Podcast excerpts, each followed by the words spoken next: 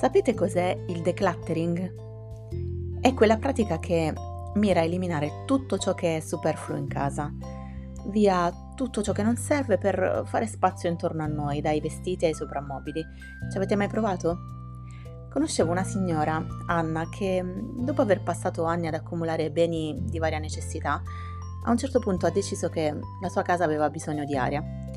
Dopo aver vissuto sempre circondata da quelle mura e da quei ricordi, un giorno si era convinta di non aver davvero vissuto, di aver perso tempo. E ora che la vita le scivolava tra le mani, insieme ai mobili, ai vestiti e a tanti altri oggetti, aveva messo alla porta anche suo marito. Quindi non sempre il decluttering è una buona cosa.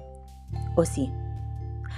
Comunque, se mi guardo intorno, in casa mia ci sono varie cose superflue di cui potrei liberarmi, a cominciare dai miei adorati ritagli di giornale che forse non rileggerò mai, per finire ai molti oggetti che stanno su una mensola a prendere polvere che sarebbe davvero facile buttare via. Eppure, eppure restano perché sono lì a ricordarti qualcosa una bella giornata, un successo lavoro, un eccesso di bellezza che ti ha fatto sorridere o semplicemente un giorno in cui sei stata felice e ci hai fatto caso. E allora capita che mm, quando meno te lo aspetti, magari mentre provi a riordinare la libreria, da un vecchio libro venga fuori un biglietto. Nel mio caso il biglietto ben piegato del concerto dei Sigur Ross a Padova.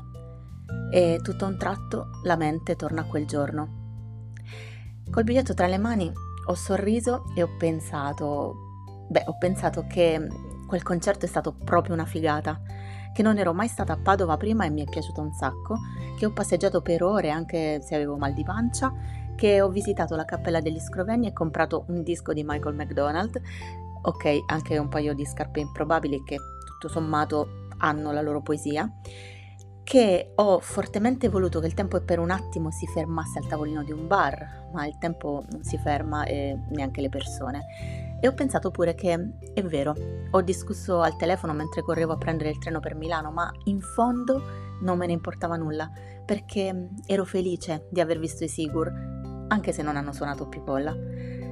Quindi, tornando al decluttering, in effetti sì, Avrei potuto buttare via quel biglietto come molti altri che conservo in qualche borsa o in qualche libro e che riaffioreranno al momento opportuno, ma no, non l'ho fatto perché le cose che mi hanno fatto stare bene le voglio tenere vicino al cuore, anche se per molti sono superflue. Per me no.